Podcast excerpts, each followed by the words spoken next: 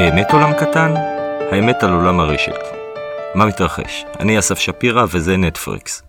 בפרק הזה נלמד על חוקי הרשת דרך ההיסטוריה המרתקת של מחקרי הרשת, נראה איפה הם צדקו, איפה הם טעו ואולי אפילו הטעו, ומה המשמעויות של התגליות שלהם שלא פעם הקדימו את זמנם.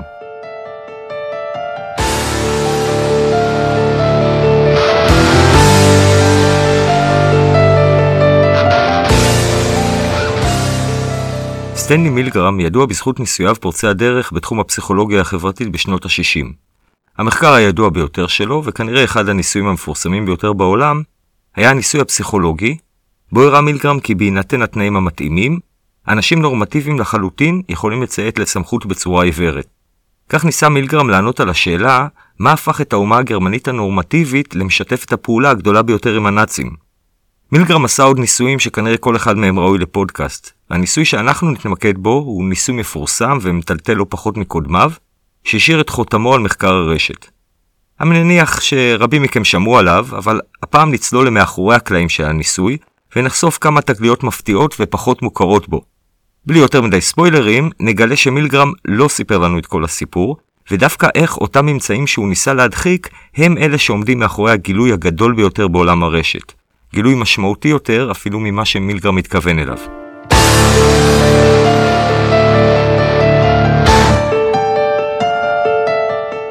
בצבא היינו קוראים לזה פיצוחים, על שם תוכנית טלוויזיה פופ... פופולרית רציתי להגיד, בשנות ה-80. אה, שנות ה-80 הייתה, היה רק ערוץ אחד, אז uh, כל התוכניות היו פופולריות. כשנפגשנו עם חייל שלא הכרנו מיחידה אחרת, היינו מחפשים מכר משותף על ידי זה שהיינו יושבים וזורקים שמות לאוויר, עד שהיינו נתקלים בשם ששנינו מכירים. התחושה האינטואיטיבית שבהינתן מספיק זמן נוכל למצוא כזה ולהגיע לפיצוח, היא זו שהדריכה את מילגרם בעריכת הניסוי. סטנלי מילגרם ושותפו למחקר, ג'פרי טראברס, יצאו לדרך לבחון את מבנה הרשת האנושית בניסוי שקראו לו בעיית העולם הקטן. שני החוקרים יזמו מכתבי שרשרת בין יעדים רנדומליים, ובדקו כמה תחנות יעבור כל מכתב. המטרה הייתה לבחון את אורך השרשראות, וכך לספק תשובה לשאלה האם עולמנו הוא עולם קטן, ואם כן, מה הקוטר שלו. מסקנות הניסוי כבר שייכות לתרבות הפופולרית, אני מניח שרובנו מכירים את המושג שישה צעדים או Six Degrees of Separation, שמקורן באותו ניסוי. היישום הפופולרי של התפיסה נמצא בבסיס המשחק שבעה צעדים מקווין בייקון. שם המשתתפים זורקים שם של שחקן קולנוע, אמורים למצוא קשר בינו לבין השחקן קווין בייקון, שלא יעלה על שבעה צעדים. קשר בהקשר הזה הוא משחק משותף באותו סרט. במקומות מסוימים שחקנים אפילו דורגו לפי מספר הקווין בייקון שלהם. שחקנים ששיחקו עם בייקון באותו סרט קיבלו ציון 1, שחקנים ששיחקו עם אותם שחקנים קיבלו ציון 2 וכן הלאה. ההנחה הרווחת היא שכל אחד מאיתנו נמצא מרחק שישה צעדים ברשת ההיכרויות האנושית מכל אדם אחר, ושעולמנו הוא אכן עולם קטן. באמת? בואו נצלול לפרטי הניסוי. מילגרם מאוניברסיטת ניו יורק וטראברס מאוניברסיטת הרווארד בחרו באופן רנדומלי שתי קבוצות של אנשים מהם תתחיל השרשרת. קבוצה אחת מבוסטון, קבוצה אחת מנברסקה. בוסטון נבחרה מכיוון שהיעד של השרשרות המכתבים היה איש פיננסים בוסטונאי, נבחר באופן רנדומלי. הרצון היה להשוות את אורך השרשרת בין גורמים בתוך העיר, לבין גורמים מרוחקים, אותם ייצגה הקבוצה של נברסקה. נברסקה נבחרה כיוון שהייתה חור, אה, לדברי מילגרם. מכתב השרשרת שנשלח לשתי הקבוצות כלל הנחיה. ניתן לשלוח את המכתב רק לאדם שהשולח מכיר באופן אישי, ברמת שם פרטי או שנפגש איתו, ושלדעתו של השולח יש לנמען סיכוי לקדם את המכתב לכיוון אותו יעד שנבחר. כל שליחה של המכתב בתחנה בשרשרת גובתה במכתב שנשלח לאוניברסיטת הרווארד למעקב. התוצאות שפורסמו היו מרעישות. כמעט 30% מהמכתבים הגיעו ליעדם, כשממוצע אורך השרשרות היה 5.2 צעדים, אפילו קצר יותר מכפי שמוכר בתרבות הפופולרית שעוסקת בשישה צעדים. אמנם לא מדובר ברשת חובקת עולם, אלא ברשת פנים אמריקאית בלבד, אבל זה עדיין נשמע מספר מרשים, הרבה יותר קטן ממה ששיערו עד אז. אבל מה עוד התגלה בניסוי ולא כל כך מוכר? היעד היה איש פיננסים, ולכן חלק מהשולחים ניסו לייצר שרשרת על בסיס היכרות מקצועית, כלומר, לקדם את המכתב דרך אנשי פיננסים אחרים שהם מכירים. אולי קצת מפתיע, אבל השרשראות אלה לא היו קצרות באופן משמעותי מהממוצע. כנראה פחות מפתיע הוא שאורך השרשראות שיצאו מבוסטון היה קצר משמעותית מאורך השרשראות מנברסקה, שכן היעד היה בבוסטון. הקרבה הגיאוגרפית בעצם ייצרה גם קרבה ברשת. אבל נתון אחר ומעניין היה שברשת התגלו תחנות מרכזיות. מתוך מאות המשתתפים בניסוי, היו שלושה אנשים ברשת שכ-48%, כמעט חצי מהשרשראות, עברו דרכם. ברשת שחקר מילגרם היה מספר קטן של צמתים, שתפקידם היה גדול משמעותית משל שאר הצמתים ברשת, שלקחו חלק לרוב רק בשתי שרשראות ומטה. אז מדוע גילויים אלו משמעותיים? לשם כך אנחנו נדרשים להכיר את תולדות מחקר הרשת. מחקר הרשת במאה שעברה היה בעיקר אנקדוטלי, האופי שלו היה דומה למחקר של מילגרם, אוסף של גילויים מעניינים שלא התגבשו לתיאוריה רחבה ומשמעותית. אחת הסיבות לכך הוא היעדר דאטה. בעידן טרום אינטרנט, היכולת של חוקר לאסוף נתונים על רשתות היה מוגבל מאוד, ולשם מחקר היה נאלץ לייצר בעצמו את המידע או לאסוף אותו ידנית. הדבר הקשה על מחקר השוואתי או הצעת מסקנות גלובליות, בוודאי לא אפשר תובנות מבוססות ביג דאטה. למעשה, קשה היה לדמיין בכלל מדוע מחקר מסוג זה אפילו נדרש. הניסוי של מילגרם בהקשר הזה היה קצת יוצא דופן, כי הוא ייצר רשת שחרגה בגודל שלה הן מבחינת כמות המשתתפים, אבל גם ברוחב היריעה שלו, כלומר הגיאוגרפית. דוגמה לסוג המחקרים שהתנהלו במאה שעברה אפשר למצוא במחקרים של ג'ייקוב מורנו בשנות ה-30. כמו מילגרם, גם מורנו הגיע מעולם הפסיכולוגיה החברתית והיה פסיכיאטר ומחנך, שעסק במיפוי רשתי של תלמידי כיתה בברוקלין מהגן ועד כיתה ח'. קשר בהקשר זה היה ליד מי רוצה התלמיד לשבת בכיתה. הרשתות שצייר נקראו סוציוגרמות, והוא היה בין הראשונים לעשות בהם שימוש. היתרון של הסוציוגרמה היה בוויזואליזציה הנוחה לעין של מפת הקשרים. אותה ויזואליזציה חשפה שתי תופעות מעניינות. התופעה הראשונה היא תופעת הכוכבים. לא לכל אחד ברשת היה אותו תפקיד. המספרים נעו בין שניים לארבעה תלמידים שהמון רצו להיות בקשר איתם, לעומת רוב התלמידים שלהם היה קשר בודד או אף קשר. בסוציוגרמה של מורנו של כיתה א' למשל, מעל למחצית מהתלמידים היה להם קשר בודד או אף קשר. תופעה נוספת שחשפה הוויזואליזציה היא התגבשות של קהילות ברשת, כלומר אזורים יותר צפופים. שיאה של התופעה נראה בסוציוגרמות של כיתות ג'-ד'. הסוציוגרמה של כיתות אלה חשפה שהצמתים ברשת התחלקו לשתי קהילות מובהקות עם קשר בודד ביניהן. מורנו שם לב שהמאפיין של הקהילות היה מגדרי, בנים-בנות. למרות שמחקריו של מורנו עסקו ברשתות קטנות יותר משל מילגרם, ניתן לראות את אותן תופעות חוזרות בשני המחקרים, ובעוד מחקרים רבים נוספים שיבואו אחריהם. התופעה או התגלית הראשונה היא שברשת ישנם אזורים שבהם השחקנים או הצמתים צפופים או מקושרים יותר זה לזה. במקרה של מורנו הסיבה הייתה מגדרית, במקרה של מילגרם גיאוגרפית. מדובר בתגלית משמעותית מאוד בעולם הרשת, שהצמתים ברשת לא מפוזרים אקראית, אלא מורכבים מקהילות, אבל לזה נקדיש פרק מיוחד לתחום הקהילות. התגלית השנייה שכן נעסוק בה, ומשותפת לשני המחקרים, היא שתפקידי השחקנים ברשת אינם אקראיים אף הם. יש צמתים מרכזיות עם הרבה קשרים, אבל לרוב הצמתים יש קשר בודד או קשרים בודדים בלבד. כפי שאנו יודעים מהמבוא, עולם הרשת משותף להרבה תחומי מחקר, אבל לצערנו, אינטרדיסציפלינריות לא הייתה תופעה נפוצה ברוב המאה ה-20. היו ממשקים מעטים בין מדעי הרוח של סוציולוגיה-פסיכולוגיה ושל המדעים המדויקים, מתמטיקה-פיזיקה. נוסיף לזה שהנגישות לדאטה הייתה מועטה, לפיכך קל להבין שמעט מאוד היה ידוע על איך רשתות בנויות ומתנהלות. על רקע נתק זה בין הדיסציפלינות, ניסו שני מתמטיקאים בשנות ה-50 לבנות מודל שיתאר את מבנה הרשת. לשניים קוראים ארדוש ורני. על ארדוש חייבים להגיד כמה מילים, כי מלבד היותו חוקר רשת נלהב, הוא היה תופעה רשתית בפני עצמה. ארדוש, הונגרי במוצאו, אהב מאוד שיתופי פעולה מחקריים.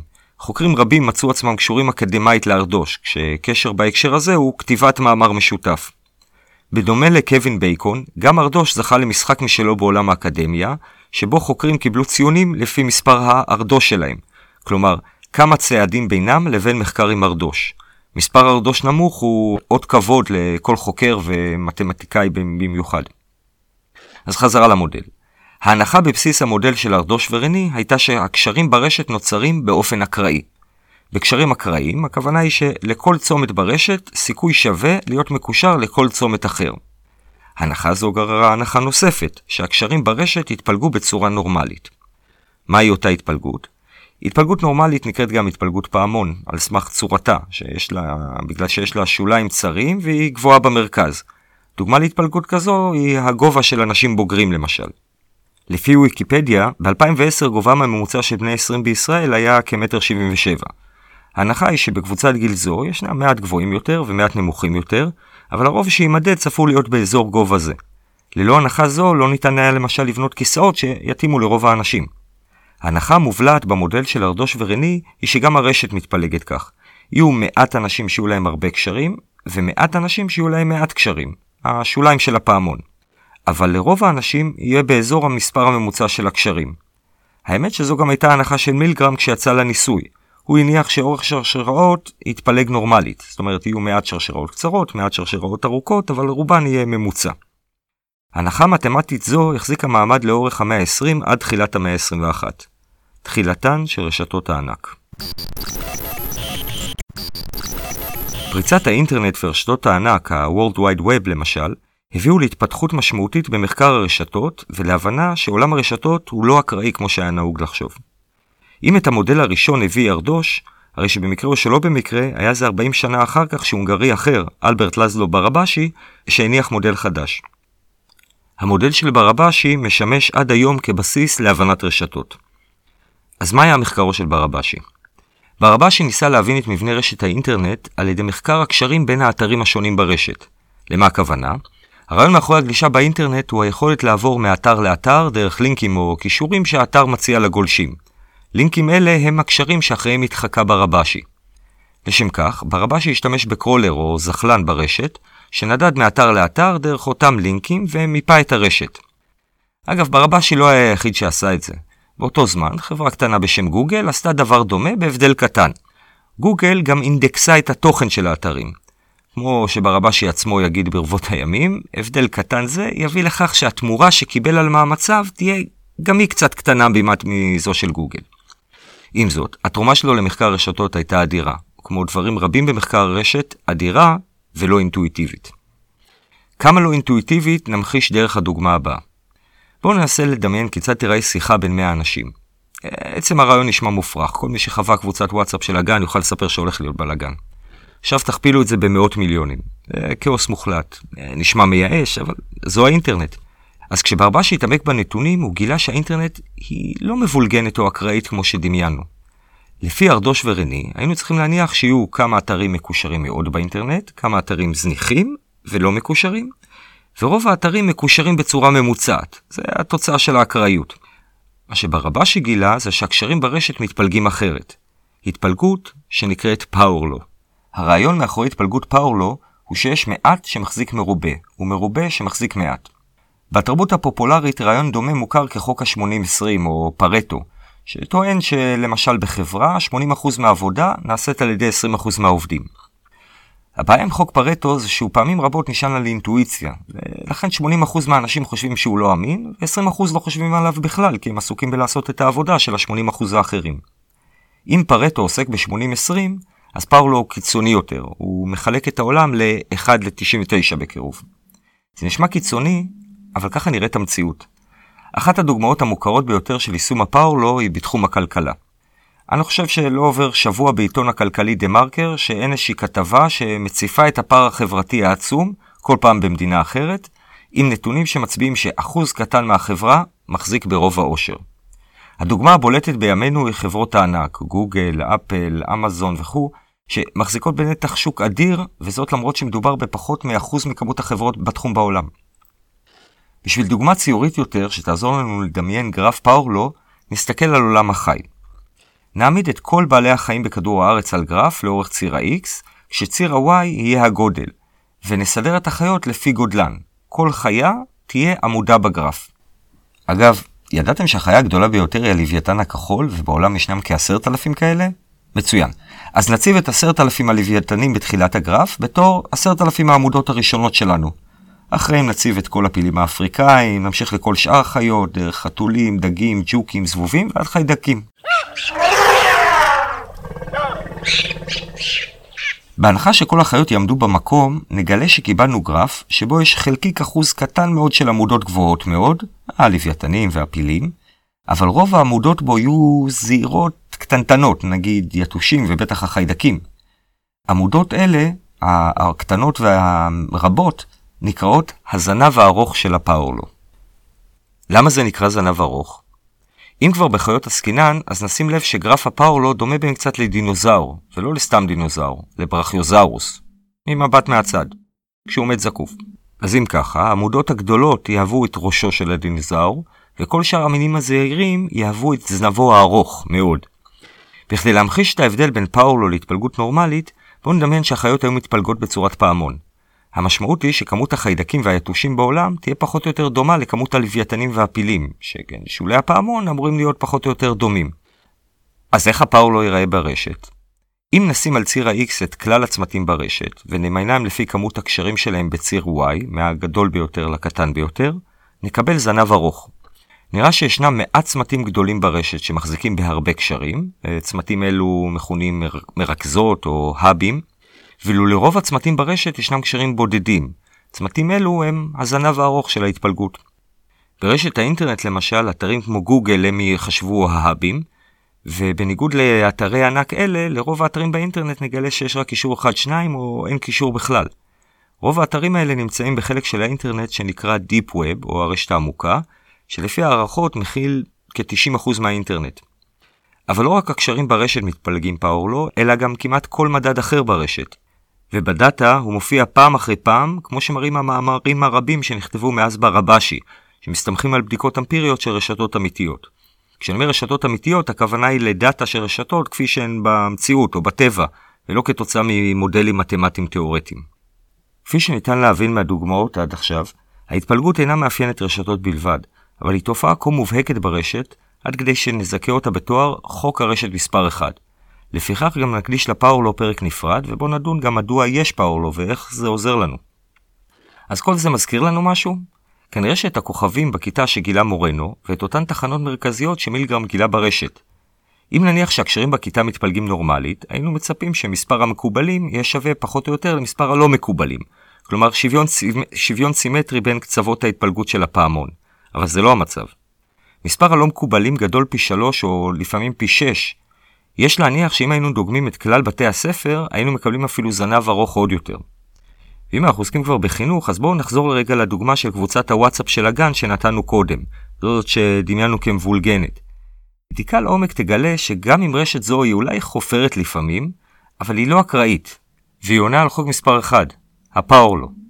שימו לב שבקבוצת הגן יהיו מעט מאוד אנשים שיכתבו בה הרבה, כלומר, בראש הדינוזאור יהיו מי שמשרד החינוך מינה לגננת, ומי שרשות העתיקות מינתה לחפרן ראשי, אבל הרוב יהיו הזנב הארוך, שהסמל שלהם יהיה אימוג'י של אגודל זקור, או סתם שתיקה רועמת.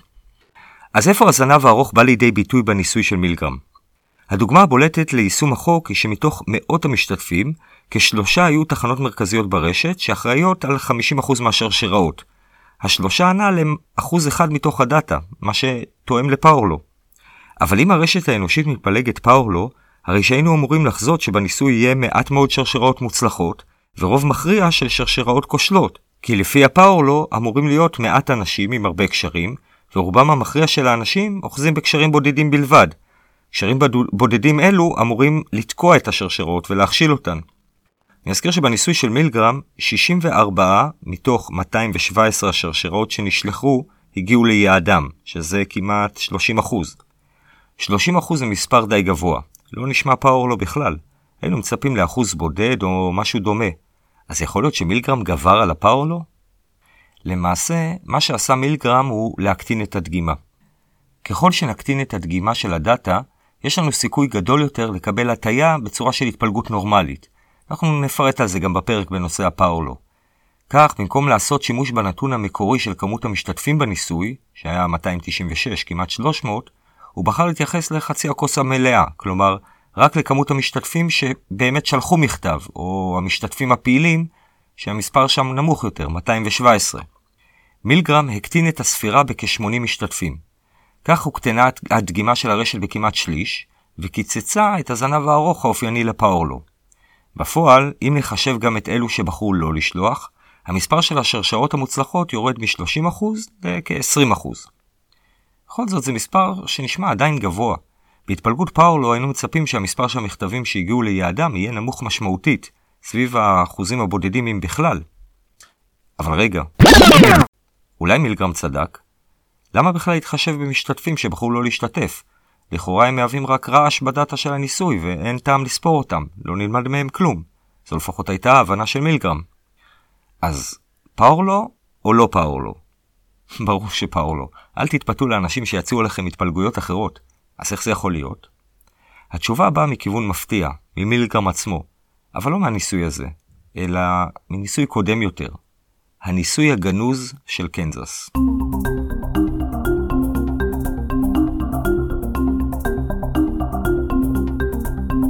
בשנת 2000, ג'ודית קליינפלד, חוקרת פסיכולוגיה חברתית מארצות הברית, ניסתה לעניין את תלמידיה לבצע ניסויים.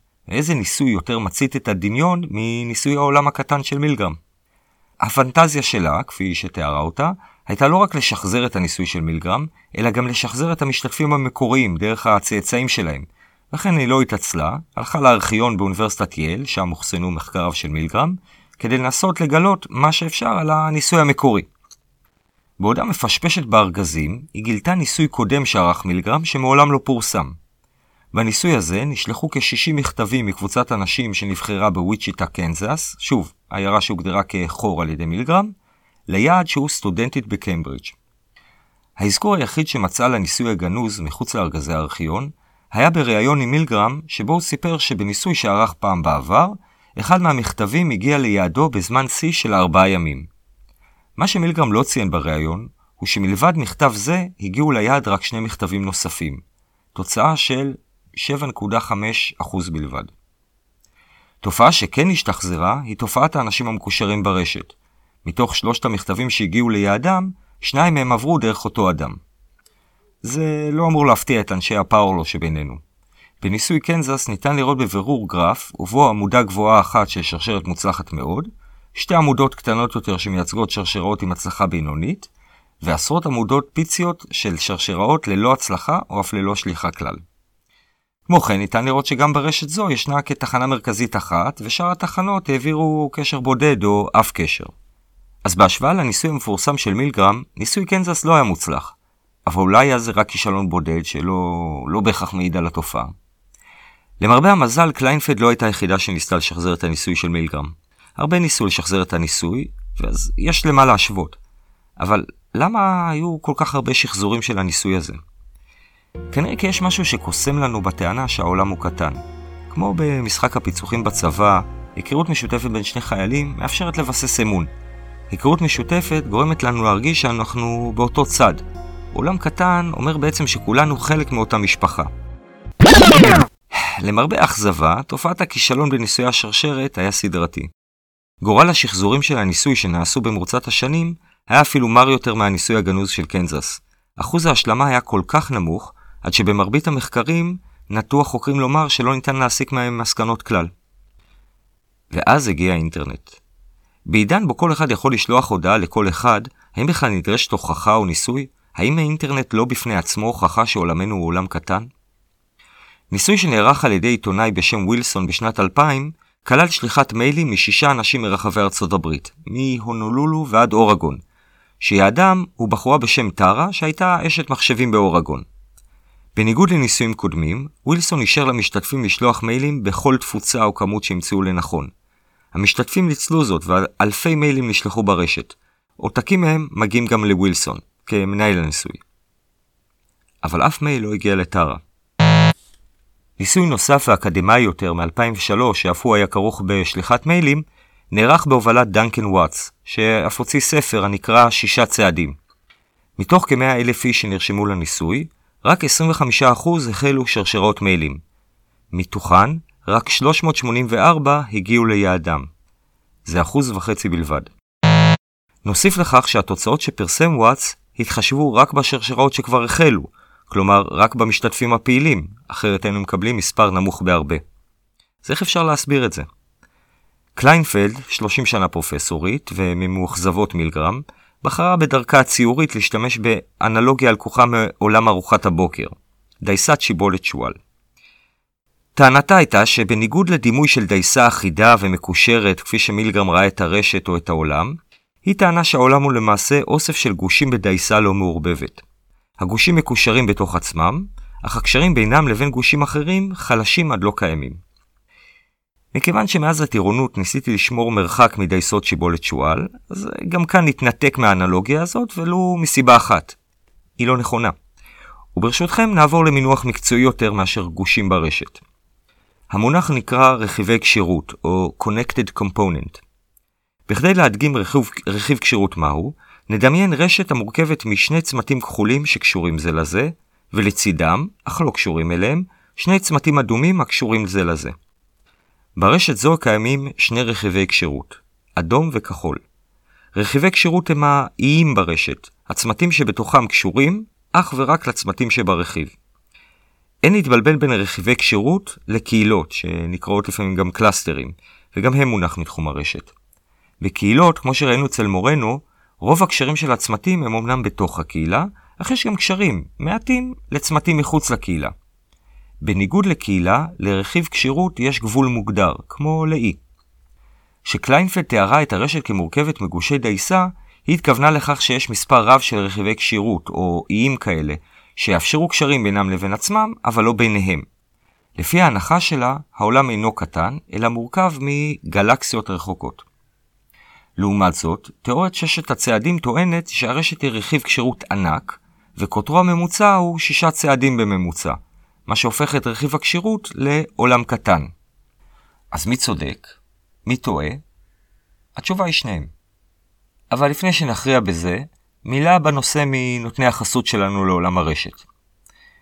לפי מחקר שפרסמה פייסבוק, ב-2011 היו כ-700 מיליון משתמשים פעילים, והמרחק הממוצע ביניהם היה 3.75, אפילו פחות ממה שהראה מילגרם. מה שמדהים עוד יותר, הוא שב-2016 היו כ-1.6 מיליארד משתמשים פעילים, כלומר פי 2 משתמשים, אבל המרחק הממוצע היה 3.5, כלומר המרחק ירד. נשמע מוזר, איך דווקא כשהרשת גדלה, המרחק בין הצמתים יורד. זהו פרדוקס העולם הקטן. ככל שיש יותר צמתים וקשתות או קשרים, קיים סיכוי גדול יותר לקיצורי דרך ברשת. עם זאת, קיים שוני בין חישובי המרחקים בפייסבוק לבין הניסיונות של מילגרם ודומיו. בעוד בפייסבוק נבדקה הטופולוגיה של הרשת, הרי שבניסוי השרשראות נבדקה הפרקטיקה שלה. הדבר דומה לניסיון למצוא את הדרך הכי קצרה בין שני מקומות, לפי מפת דרכים, כפי שנעשה בפייסבוק, או לפי תעבורת המכוניות, הניסוי של מילגרם. ברור שמפת הדרכים תאפשר מסלולים קצרים יותר, לכל הפחות, אבל יש לזכור שהיא אדישה לאווירות של אותן דרכים. ועכשיו חזרה לשאלה, נו, אז איך נראית הרשת? היום בעידן רשתות הענק והטכנולוגיה המתקדמת, אנחנו יכולים לשלוף את כל הדאטה ולהציג אותו בפנינו, והתמונה תהיה מרתקת.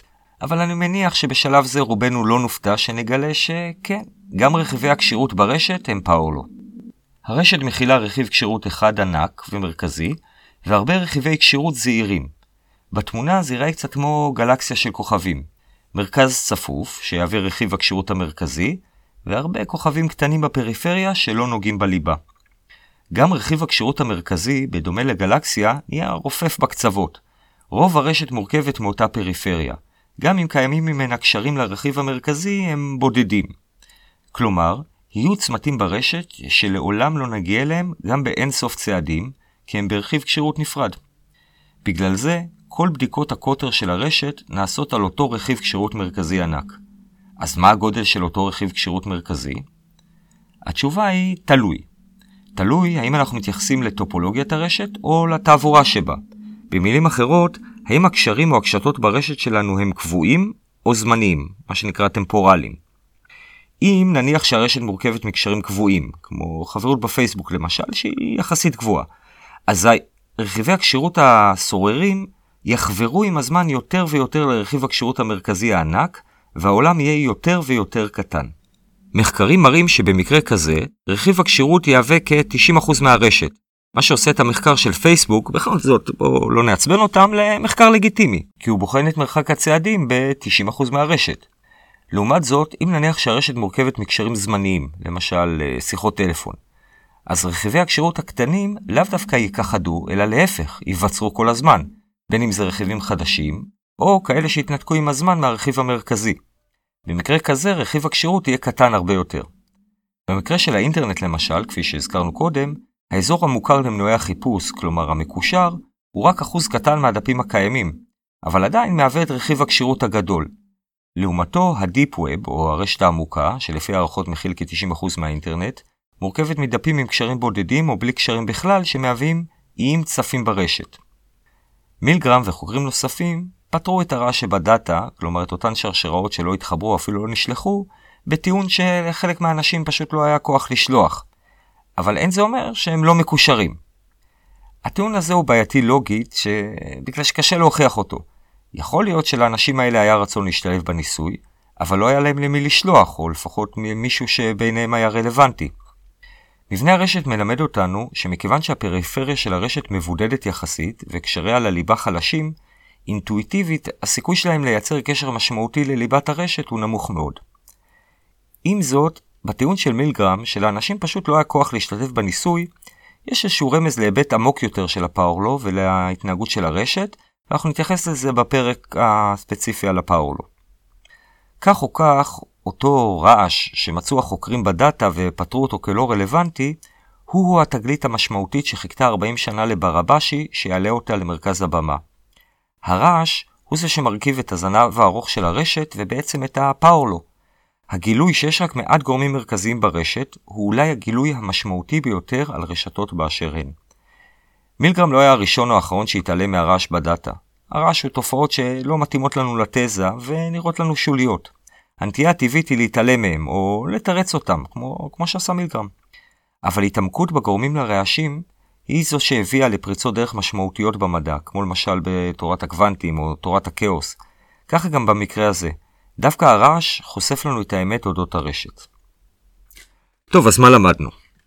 רשתות עולם אמיתי אינן אקראיות והן מקיימות חוקים. חוק מספר 1 הוא הפאולו. יש מעט גורמים מרכזיים ברשת, והשאר מהווים זנב ארוך, עם אה, קשרים בודדים עד לא קיימים. נושא באמת מרתק, ונקדיש לו פרק נפרד. דבר נוסף שלמדנו הוא שרשת מתחלקת לרכיבי כשירות, או לאיים, שאינם קשורים זה לזה, ומקיימים גם הם פאורלו, כלומר, ישנו רכיב כשירות מרכזי אחד ענק, והשאר הם זנב ארוך של רכיבי כשירות קטנים וזניחים. הקשרים בתוך רכיב הכשירות המרכזי עונים על חוק העולם הקטן. ככל שרכיב זה יגדל, כך הקוטר שלו יקטן. כלומר, ככל שיש יותר צמתים וקשרים ברשת, תקטן כמות הצעדים הנדרשים בכדי להגיע מצומת לצומת. ברשת קיימות קהילות ויש להם מאפיינים, למשל גיאוגרפיים במחקר של מילגרם ומגדריים במחקר של מורנו. מכיוון שהבנת הקהילות היא קריטית ליישומי ביג דאטה בעולם הרשת, גם לנושא הזה נקדיש פרק נפרד. זהו. למלא שהפרקים ו/או להרחבות, אתם מוזמנים להיכנס לאתר snapod.net, שזה SNA פודקאסט. אה, אני מעוניין להודות ללהקת קומפייל על המוזיקה. אה, הם בימים אלה עובדים על האלבום שלהם, שאמור לצאת בקרוב. נתראה בפרק הבא של נטפריקס.